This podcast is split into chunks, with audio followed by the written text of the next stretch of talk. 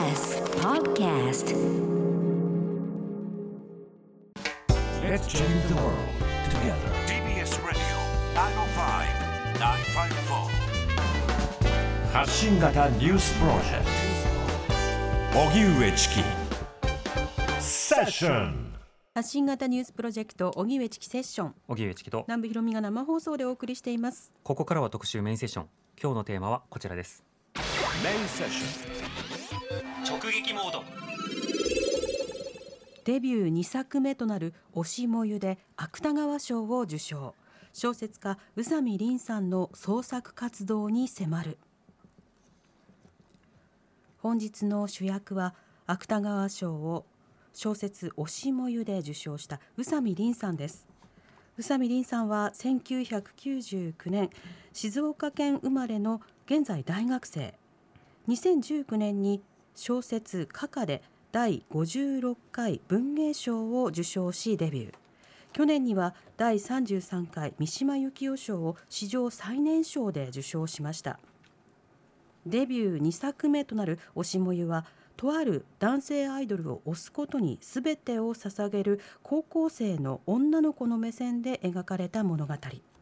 雑誌文芸掲載時からそのタイトルが話題を集めました。そして先日には第164回芥川賞を受賞。選考委員の島田雅彦さんはファンの意識に肉薄した作品刹那的に見える言葉もかなり吟味されていて文学的偏差値が高いと公表しています。また受賞を受けた会見で宇佐美さんは若さに振り回されないでただひたすら自分の目指すものを全力で書いていきたいと話しました。今日は今注目の作家宇佐美凛さんをゲストに迎え受賞作推しもゆの話そして創作活動について伺っていきたいと思います。では今日のゲストをご紹介しましょう。推しもゆで芥川賞を受賞した宇佐美凛さんです。よろしくお願いします。よろしくお願いいたしますそしてセッションの文学特集ではおなじみです。書評家の倉本沙織さんです。よろしくお願いします。よろありがとうございます。はい。まずは宇佐美さん芥川賞受賞おめでとうございます。ありがとうございます。はい。もうここ数日ちょっとドタバタしていらっしゃいますよね。そうですね。あの思ったよりも忙しくて、はいその忙しさというのはあれですか、うん。やっぱりその取材構成が主ですか。それともまた執筆依頼も重なるという感じですか？どちらもですね。うんうん考えてたよりも忙しいよというお話は伺っていたんですが、はい。あのもうてんやわんやと言いますか。はい。あの芥川賞で言って言えば先日ねその浅吹真理子さんこの番組にお越しいただいて、はいうんええ。その時にあの花がたくさん来るからあの、うん。ね花をどうするか大変になるっていうお風呂場にまでみたいな話を聞いたんですけどそのあたりはどうだったんですか？まだ多分発送してあなるほど。そうかそうか。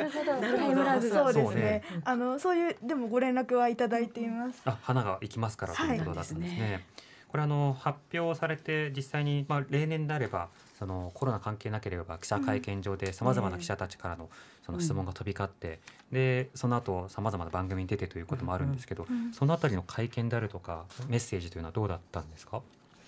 とメッセージあ知人あ、えっと、例えばあのあ。受賞のコメントくださいとかああの各新聞社からあの依頼とか来てるのかなと思ったんですけど。今依頼はたくさんいただいてまして、うん。あのでもまだ締め切りがこう来ていないので、はい。あの私結構締め切りギリギリなあなるほど。タイプなのでこれからですかね。追い込んで燃えるタイプっていうこそうとですよね。そうです。いい言い方をすれば。はい頑張ります。宇佐美さんのねその小説の話っていうのは、はいあの本当にいろんな周りのそのそれこそ倉本さんにも勧めてもらった気もするんですけど、あのいろんな方からこれいいから読みなさいってもう、いや。ーあのずっと言われていてで読んであこれは力強い。でノミネートが決まった段階に、うん。これは宇佐美さんじゃないかなっていうふうに思っていたら受賞ということだったんですけど、倉本さんどうご覧になってました？嬉しい嬉しいですよ。うん。もうでも私が私なんかが嬉しいって言ってしまうとみんなの宇佐美さんだからみんなの推しだから あんまり独占したくないんですけど。はい、推しについてのもうさっきあの先ほどちょうどこうあの締め切りギリギリになってしまうとおっしゃってましたけど、うん宇佐美さんとにかく言葉の密度が凄まじいんですよ。はいあうんうなずいてらっしゃるなぶさんさすが。今もう今倉本さんの言葉をこう腑に落としました、うん。うんそうなのって。そうだから多分ギリギリまであのもう彫刻家が一生懸命緻密にこうね、こうあのヤスリかけたりええここ刻んだりみたいにしてるように、こう本当に緻密に超密に文章を作ってるから時間かかるんだと思うんですよ。うん。ありがとうごうんざいます。うんでも読みやすくて。そう。そうね。そうなの。特定の何か事象みたいなものを最も分かりやすくしかしあの手垢がついた言葉ではなくてそのために練られた言葉、うん。その感情その場面を描くためにその都度描かれた選ばれた言葉でこう羅列されているのであの実はこれなんかね宇佐美さんの本僕普段はそう読まないんですけど、うん。家で音読して声声に出してあこの表現ってなかなか見たことないなって思いながらあの噛み締めて読んだんですね。なのであのあの先ほど、まあ、選評のところでですね島田雅彦さんの、まあ、文学的偏差値が高いという言葉遣いこの言葉遣いでちょっと共感できないところもありますが あのそのまあ島田さんはそうね。そうそう、んただそこで言わんとしてることはとても、あのシンパシーは得るなという感じだったんですね。なのであの作品の話はまた後ほどあのじっくり伺うとして、まず宇佐美さんは小説はいつ頃からお書きになってるんですか？いつ頃から？えっとはい。小学3年生の頃にあの国語の授業で、うんこう短編小説を書いてみようみたいなはい。授業があって、ええそこで楽しいなっていうふうに思ってまあそこから結構途切れることなく書いていましたね、うんだからもうずっとという感じですうん。その時書いた物語というのは覚えていますか？覚えてほとんど覚えてないんですけど、はいあのだいたいこう宝探しうん。をこうするっていうテーマはもう決まっていたんですよね。あ与えられたあの授業で、はい、ではいだから結構似たり寄ったりの話になったんじゃないかなって思うんですけど、うん。でも昔書いた話で自分の中で印象深いのはあの自分で勉強したで短くなった鉛筆をこう土の中に埋めてはい。あのニョキニョキ育っていって鉛筆の実がなるっていううん。話とかええは結構記憶に残ってます。うん。なるほど。その時はあのややファンタジックなあの描写すねも多くあったわけですね。はい、はい。本格的に小説をまとまった仕方で書くようになったのはいつ頃からだったんですか？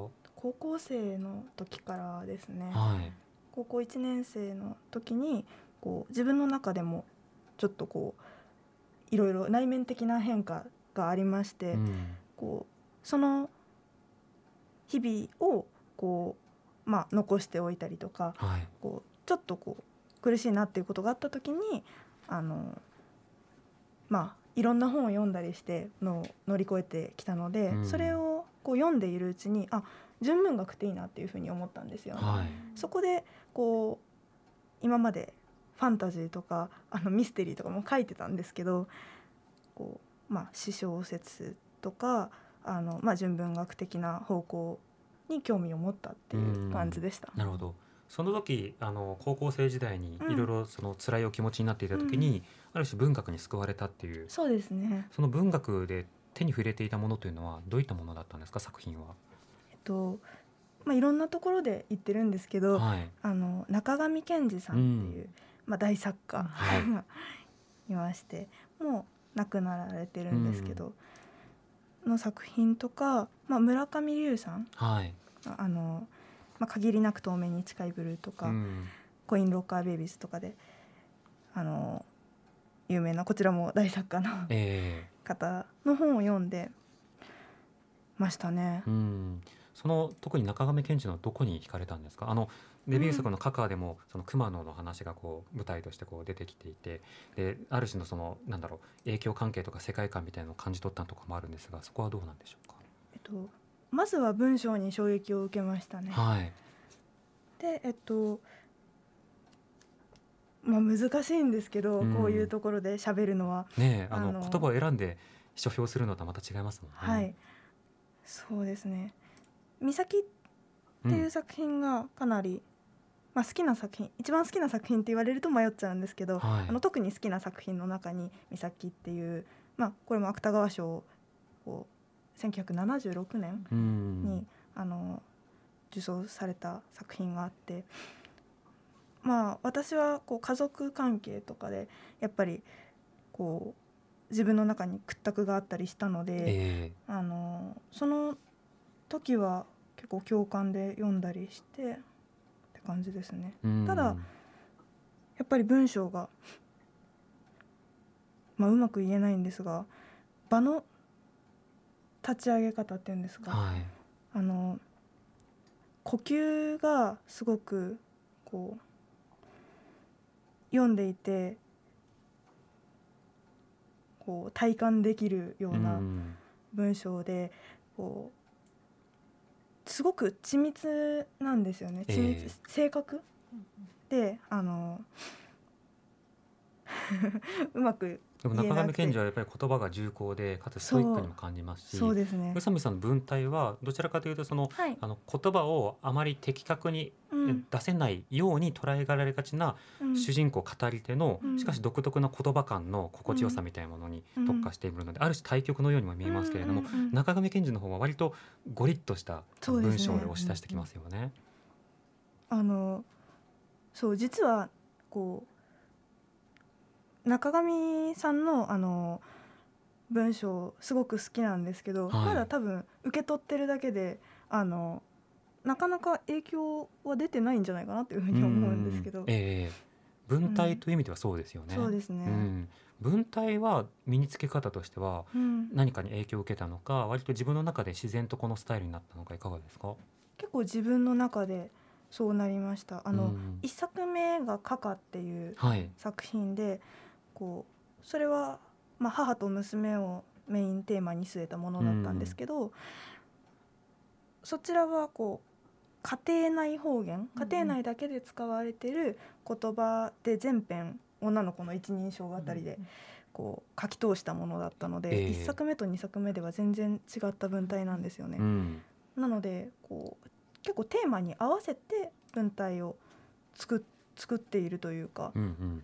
なので誰かしらの影響とかじゃなくてそのその都度テーマに合わせてこれかなっていうのを書いていますね。うん今回は現代の話だったのでできる限り現代的なというか、分かりやすくというのを心がけていました。うん前作、まあ、デビュー作の「カカ」でも今回その芥川賞を受賞したうん「推しもゆ」でもその文体のリズムとか語り手の位置は随分違う。はい、ただ一方で両方ともその語り手としてうん。そのココミュニケーションとか、うん。あるいは自分の言葉っていうものに自信を持っていない、うん。あるいはそれを制限されているというふうに感じている、自分は家族と比べてもコミュニケーションが巧みな方ではなくて、うん。そのダメな方だと落印をされる側だというふうに、うん。まあ、抑うつ感覚を抱いている、うん。その感覚から紡がれるその独特のリズムと言葉っていうような点列と、ある種共通した世界観やうん。テンポというのもあるように感じたんですね。そのある種鬱屈感というのはその宇佐美さんの一つのテーマでもあるんですか？そうですね。鬱屈感自分でまだ意識できてるかわからないですけど、でもまあそれが書きたいことだから出てる。書きたいことというか、うん。自分の中でもテーマだからあのにじみ出し出てくるものなんじゃないかなっていうふうに思ってます。うん、にじみ出てるなと僕は感じるんですが、倉本さんいかがですか？あのデビューされた時に、うん。確かその言葉の遅さとか、うん。そういうものについて自覚的でありたいみたいなことうん。を確か受賞インタビューでおっしゃってたんですけど、すごくよくわかるんですよ。例えばうん。スポーツ選手とかがこうゲーム90分フフルゲームでした後にうん。インタビュー求められて、はっはっみたいな感じで、うん。今日はなんとかみたいな感じでうん。発言するときに考えてることと出てくる言葉とが乖離しちゃう瞬間みたいなのがうわかね、あるじゃないですか。でも宇佐美さんの小説読んでると、うん。そのジレンマに苦しんでいる語り手の様子が、うんうん。もう2作とも伝わってくるんですよね。うんもちろん置かれてる状況はそれぞれに違うんだけれどもそれぞれにその自分の体の鈍さとか遅さにすごい苦しんでいるっていうのがすごい伝わってくる。うんうん。言語感覚とでもうん本人の表現スキルとのギャップっていうものは、僕はその自分の子供が自閉症だということもあって、そのやっぱりここで描かれている主人公たちの抱えているある種自閉症スペクトラムらしさというようなもの、あるいはそこのフィールドに生まれがちな苦悩というものの感覚というのは、すごくこう身体感覚として、うん。あの上手に切り取られてるなというふうに感じたんですけど、そのあたりはどうしてこういった語り手というものを描いたんでしょうか？うん。やっぱりこう先ほど倉本さんがおっしゃったように自分の中でもこうその、まあ、乖離言葉とその感じていることとの乖離っていうのは感じていてなのでこう今日ラジオにいても、うう毎回うんうん。不安なんですよね、うんうん。自分が本当に伝えたいことがちゃんと言葉になるかしらっていう、んそのこうものが小説に向かわせてるっていうことでもあるので、まあ、小説だったらもっと考えながら書くことができて。ええ。だからなぜと言われるとやっぱりそこに息苦しさを自分自身が感じてるのからなのかもしれないですうね。んなるほど。ある意味ではそこの葛藤とか問いみたいなものを直接ぶつけられる場でもあるじゃないですか小説ってそういうですね。舞台は、うん。だから馴染みがいいうん。という感じなんですかね、そうですね。多分、うん。うまく答えられないんいやいやですけど、もうすごいわかりますよね。ううん。宇佐美さんはちなみに今あの大学で、はい。あのけあの専攻は何されてるんですか？あ国文学専攻。あ日本文学をはい。研究されてるんですね、そうです。それはあの作家研究ですか？それともあのどちらかというとテクスト論とか小説を読むっていう方ですか？と今はあの2年生。まだ2年生なので、こう結構いろんな授業を、うんはい。国文学に関するいろんな授業を取ってて、あ古典から現代まで。ねはい、あの前前半あ今年1年はあの必修の教科であの崩し字を読むっていうのをやった。やってみました。金星のやつはい。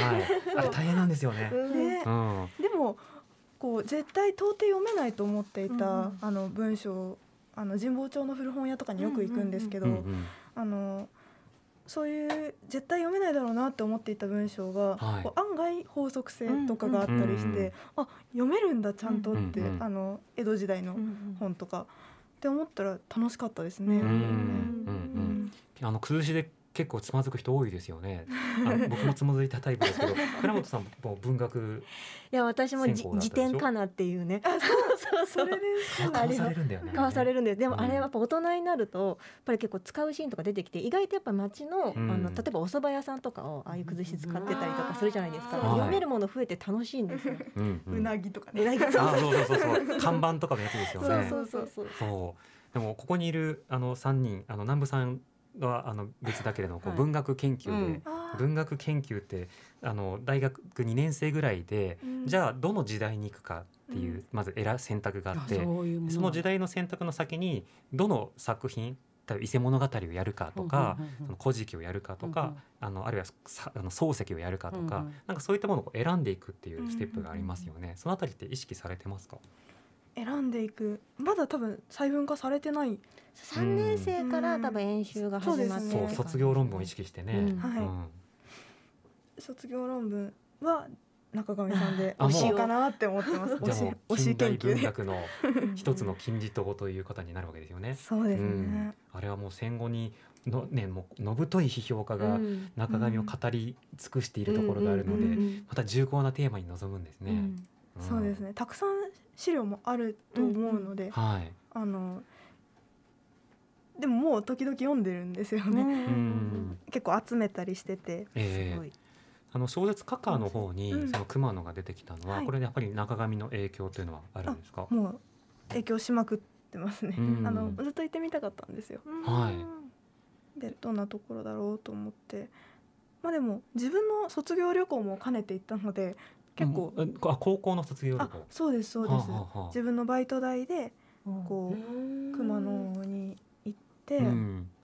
で4泊5日で行ったのかな。で、はいはい。前半が熊野で後半が奈良とか京都に行ったんですよね、うん。それは仏像とかに興味がうん。ああ渋いそうやって見た描写見た情景というのも、うん。その細部の描写には出てきてるんですね。そうですね。出てきてますね、うん出てきているというよりはもうほとんどテーマを決めた状態で、あのまあ取材も兼ねてっていううん感じだったので、もう出ていくあの描写する前提で行きました。なるほど。計画的。うん今日はあのここまであの推し模様の話一切伺ってないんですけれども、後ほどあの僕のあの展開の話で 推し模様の話は後ほど伺うとして、今はい。日はあのせっかくのラジオなので、うん宇佐美さんにあの曲をね一曲選んでいただいて、そちらかけたいと思いますが、どうしてこの曲なんですか？えっと実はあのまあ静かな曲が好きってもともとあってピアノ曲とかはよく聞くんですけど、あのまあ先ほど言ったあの村上龍さんはい。の作品がすごく好きでその中のあの5分後の世界にこの曲が出てくるんですうよね。んでこう読んでうーんってこう聞いてみようかなと思って聞いたものがこう結構自分の中でハマってしまって、いい出会いですねうん、執筆時に聞いたりしてます。ではせっかくですので宇佐美さん、はい。曲紹介お願いしてもらってもいいですか？はい。ドビュッシー版画よりと。荻上チキ。ドビュッシーでと宇佐美凛さんの、えー選曲ではい。はいかけました。先ほどあの話少しされてましたけど書く時も曲をかけたりもするんですか？はいあのむしろ聞かないで書くことがないぐらい。その時はラジオなどのなんだろうトークとか歌詞があるものではなくてこういったピアノ曲などですか？そうですね。歌詞があるとやっぱり言葉が入ってくるので、うんあの自分のこう心を落ち着けたりこう性質を保つために書けるので、うんあのまあインストが多いかなというえ感じです。ーインストの中でも例えば静かなピアノ曲からちょっと激しめの、例えばそのジャジーなものなのか、うん。ブルージーなものなのかいろいろありますけど描写のシーンとかによって曲も変えたりするんですか？そうですね。でも基本的にはピアノ曲です。うん。あの描写によってというかはい、うーん。多分そういう空気感をどっかに残しておきたいんだと思うんですよ。書く作品にも。うん。だからあでもあのカカの時は、はい。熊野に行く途中のあのではあの珍しく歌詞ありの曲も入れてて、ええあの姫神？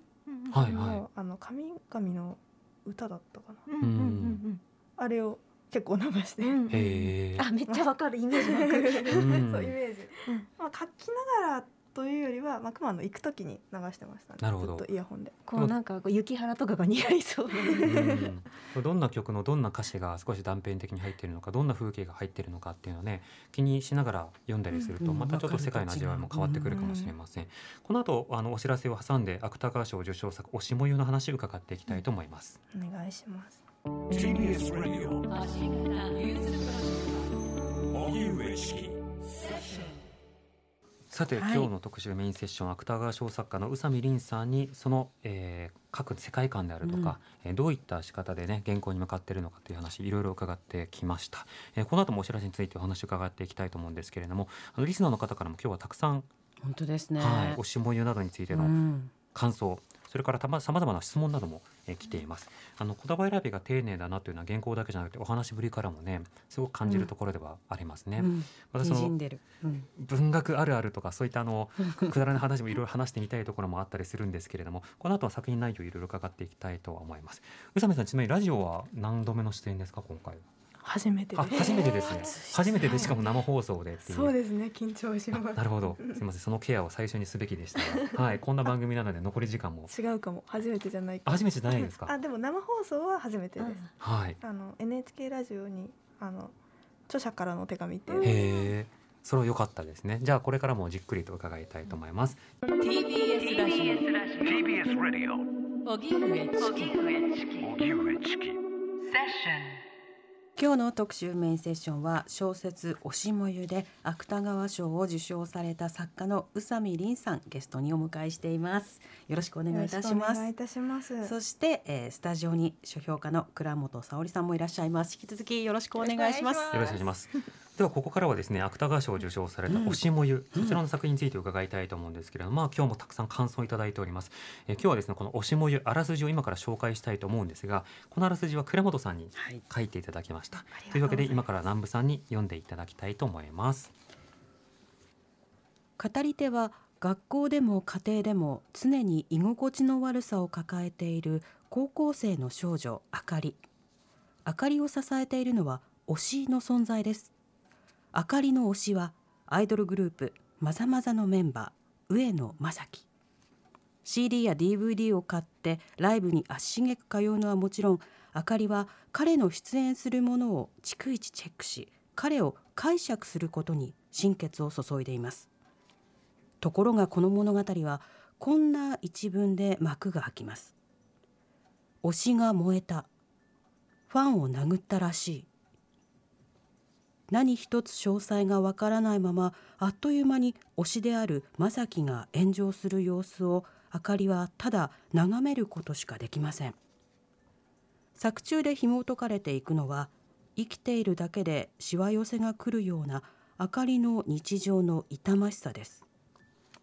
あかりは目の前の情報に筋道をつけて整理することが極端に苦手なせいで周囲の言う普通の生活がどうしてもうまく営めません。病院で診断名ももらっているものの実質的にはセーフティーネットからこぼれ落ちてしまっている状態と言えます。そんなあかりにとって推しの存在は背骨に例えられます。あかりは推しにすべての行動原理を預けることによって自分の鈍く重たい肉をどうにか動かしているのです。しかしファンを殴ったというニュース以来正樹の芸能生活は次第に色合いを変えあかり自身の生活にも避けられない変化が訪れることにアイドルというモチーフを通じ社会の中で困難を抱えながら生きざるを得ない人間の姿を緻密な文章で描いた現代の傑作です。うんというわけで倉本さんに書いていただきました。はい。宇佐美さん、あ嬉しの今今のあらすじはいかがですか？いやもう私が口を挟む隙は全く ない。ありがたい。もうあの作品を全部分かっているあのすごく読み込んでくださっているのがなんかね。ありがたい。はい。倉本さん熱がうん。強みながそうそうこういうら話って。ザクザク私そう胸に来て。もこれね、あの。なんだろうこの推しもゆについて説明をしたりその公表する中でファン心理を描いたっていうふうに評価される方もいると思うんですけど、うん。僕ファン心理ではないうん。つまりファンという何か不思議な生き方をしている人たちっていうものを観察しましたって話じゃない、うん。日常の中で何かにこう頼っていくっていうのがうん。自然と出てくるんだけど、その背景にある日常のうん。さまざまなその、えー串みたいなものでこうボコボコあ穴を開けられるような生きづらさみたいな、そうしたものをこう描いているような気がしたので、うんこのあらすじの書き方もすごく共ありが感しますね。もう愛愛しかない。愛しかない空あ間。嬉しい。今日はあのリスナーの方からもさまざまなあの愛というかあの感想メールがねね届いてますので。折れないんでしょうはい。紹介していきましょう押し合い。がいきますよラジオネームさしすせそさん。ありがとうございます。えー、宇佐美さん、この度は芥川賞受賞おめでとうございます。ありがとうございます。推しもゆ候補作発表後年末年始にゆっくり読ませていただきました、うん。主人公であるあかりに対して若さゆえの暴走も感じてハラハラしながら読み進めていましたが、アラサーである私も推しがいて日々活力をもらいながら生きているので、うん。共感したし読み終わった後は彼女の幸せを祈らずにはいられませんでした。ジャンルを問わず推しのいるすべての人に読んでもらいたいと思いました、うん。はい、それからラジオネームノーチュラス号さん、えー自分と社会の触媒となっているものが壊れてしまった時自分ならどうするだろうと考えさせられました。生々しくて読むのが苦しくてだからこそ胸に残りました。受賞おめでとうございます。これからも応援していますといただきました。ありがとうございます。そしてこの方はラジオネーム出席カードさんです。宇佐美さん受賞おめでとうございます。ありがとうございます。先ほど本を購入しました読むのが楽しみです、うん。宇佐美さんに聞いてみたいんですが、作家として外部から情報を得るためにどんな手段を使っていますか？最近はコロナの影響で自宅で映画やドラマを見る方が多いと思います。そういったサービスなどは使われているんでしょうか？はい。宇佐間さんのインプットが気になるというメールですね、もうでもあらゆるものからですうね、ん。でもこうまあいろんな作品をねこう見たり読んだりはするんですがはい、まあ私中学時代演劇部に入っていて、えー、中学演劇。そうですね。中学演劇と高校演劇も少しだけそうなんですか。そうやっていてあの結構こうのめり込んでいたので、うん。あの演劇が今も結構見るのが好きなんですよね、はい。やっぱりコロナでね、うんまあ見るのは難しいんですけど、やっぱりその影響は大きいのかなと思います。あとは、まあ、実際に足を運んあの遠くにね足を運んだりして、ええ。旅とかはこうあんまりねあの時間とかに制約があったりしてすごいいっぱい行くわけじゃないんですけど、うん。でもそう好きですねそういうのは。うんうん、なるほど先ほどの他のメールでもあったんですけど、ちょっとしたその生きづらさっていうもの、うん。そうしたものがテーマになるある種うん。今回その自閉症的な生きづらさというものも描かれているけれどそうじゃないものも含まれて読まれるものだと思うんですよね。そうした生きづらさというものについてはどういったことを特に連想してお書きになりますか？どういったこと？結構作品だとあの家族とのねギスギスした、そうですうんね、毛羽立ちが、でもいろんな形でこうそれぞれにあの現実でもあの生きづらさを抱えてる人っていうのはいると思っていて、うん。まあ、同じじゃないんですけど、うん、どういうどういう質問でしたっけ、うん、でも例えばカカでもそうでしたけど、うん。あの例えばうちに来たその兄弟のその恋人のためにちょっとあのお盆で料理を下げたりすると、うん。そのいい嫁さんになりますねみたいな一言言われてあすっごいゲってなるようなうん一言なんだけど、そのゲっていう感覚をその何かの言葉に頼って、あのゲって言えないのでそういうふうに言われてすごい嫌な気持ちになったみたいなことをこう描いて、うんでも読者はそれに対してものすごく共感するわけじゃないですか。うわそんなものあったらもう嫌だよねうん。みたいな、そういった細部のさまざまな生きづらさって、うん。あのいろんなものがこう取り入れられて描かれてましたよね。あともうセリフのパンチラインもすっごいんですよ。もうあの 姉とこの主人公のあ語り手のあかりちゃんとの会話の中で、うん。うん。あかりちゃんはねもうこう自分なりにやっぱり頑張ってるつもりなんだけれども、おもうお母さんにこうやんや小言を言われて、ちょっと頑張ってるよってみたいなこう切り返した時に、受験勉強したお姉ちゃんがふっと手を止めてなんかがやめてくれないみたいなことを言って、要するにこうあかりちゃんに頑張ってるって言われると自分が頑張ってるっていうことが否定されるような気持ちになってしまって、否定しないでよって言葉を否定しないでって言葉をうん。言うんですよね。まあ、あのシーン見た時にあすごいと思ってそれぞれが頑張ってるそれでいいじゃんっていう場面なんだけれども、でも実際にはそうすることによって同じ物差しで並べてしまったような気持ちになってしまって傷ついてしまう気持ちもうん。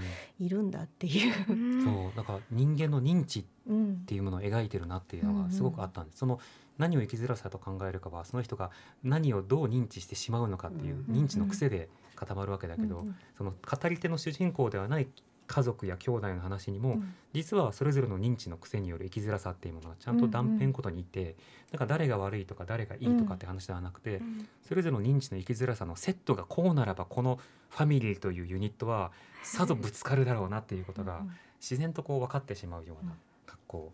なんかそれを集団として描けるっていうのはすごくなんかユニークだしテクニックがいりそうな気もするんですけど、どういうその順番でその家族というものを構成して描かれていくんですか、最初に結構最初書いている途中でもやっぱり考えるところですし、うん。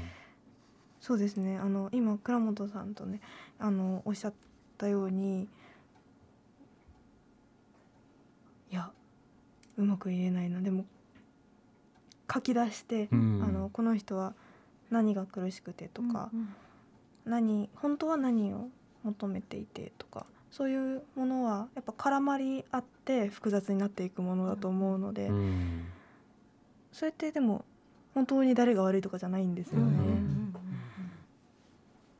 でもみんな頑張ってるんだからそれでいいじゃんって言われることにすら苦しさを覚える人がいたりとかやっぱその難しさをでもそのまま書こうかなっていう何か解決とかこの人が悪いとかこういうことはしちゃダメとかそういうのを書きたいんじゃなくて、その絡まっているなら絡まっているまま正確に書きたいっていううん。思いはあります。なるほど。うん。その絡まりにその絡め取られていくその主人公が、うん。まあ、推しっていうものに対する距離感を通じてこの物語が展開していくわけですね。推しっていうものを話話の核にしようとしたのはどうしてなんですか、うん。あ 推しそうですねこうカカであの文芸賞をいただいた時にはもう推しっていうのはいつか書きたいなというふうにはん。思っていて、えというのもあのこう私がねあの8年間ぐらい推してる俳優さんがいまして、えはい。あのそれでやっぱり私はリアリティっていうのは大事にしたいと思っているので自分がまあ知っているとかその感覚がちょっとでも分かる分野で書きたいなというふうには思っているんですけど、えまああれですよね。こう結構推しとかフえァンっていうものって、こうテレビとかでも特集が組まれたりして、うん。だんだんこう周知されていくものではある反面、なんかやっぱりどこかこう色物でしょとか、うん。趣味に過ぎないんでしょとか、例えばこう、まあ、芸能人の方とかが結婚ご結婚された時にこうファン以外の人からのこうヤジが飛ぶとかね、うんいろんな状況を見ていてなんだかまだこう人生をかけて推しを推し活動うん。をしている人たちのことっているけどあんまり分かられてないんじゃないかなっていうふうに思って、その、まあ、熱というかそういうものにこう題材としてこう魅力を覚えて、うん。じゃあ書いてみようかなとうんうん。思いました。推しってねその人のライフヒストリーとかアイデンティティとか、うん。セクシャリティとか、うん。全部こう詰まるじゃないですか、うん。そうですね。でしかもその推しってコントロールできないので、うん。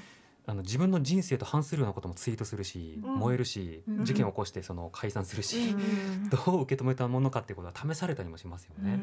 その試す存在と向き合っていく姿を見てある種人間の生々しさが浮き彫りになるっていうことだったりするので、別に何かの推しがない人にとってもちょっと手に取って読んでほしいですよね。うん。はい、というわけであっという間のお時間となりました。ねはい。本当だ。はい、宇佐美凛さんの芥川賞受賞作「推しもゆ」は川出書房新社から現在発売中です。ぜひお手に取ってみてください。はい、また次の作品書いた時にはぜひ、うん、お待ちしてます。よろしくお願いします。はい。語ってほしい。はい。はい。作家の宇佐美凛さん、そして書評家倉本沙織さんでした。ありがとうございました。ありがとうございましあた。TBS Radio 荻上チキセッション TBS Radio. 905 954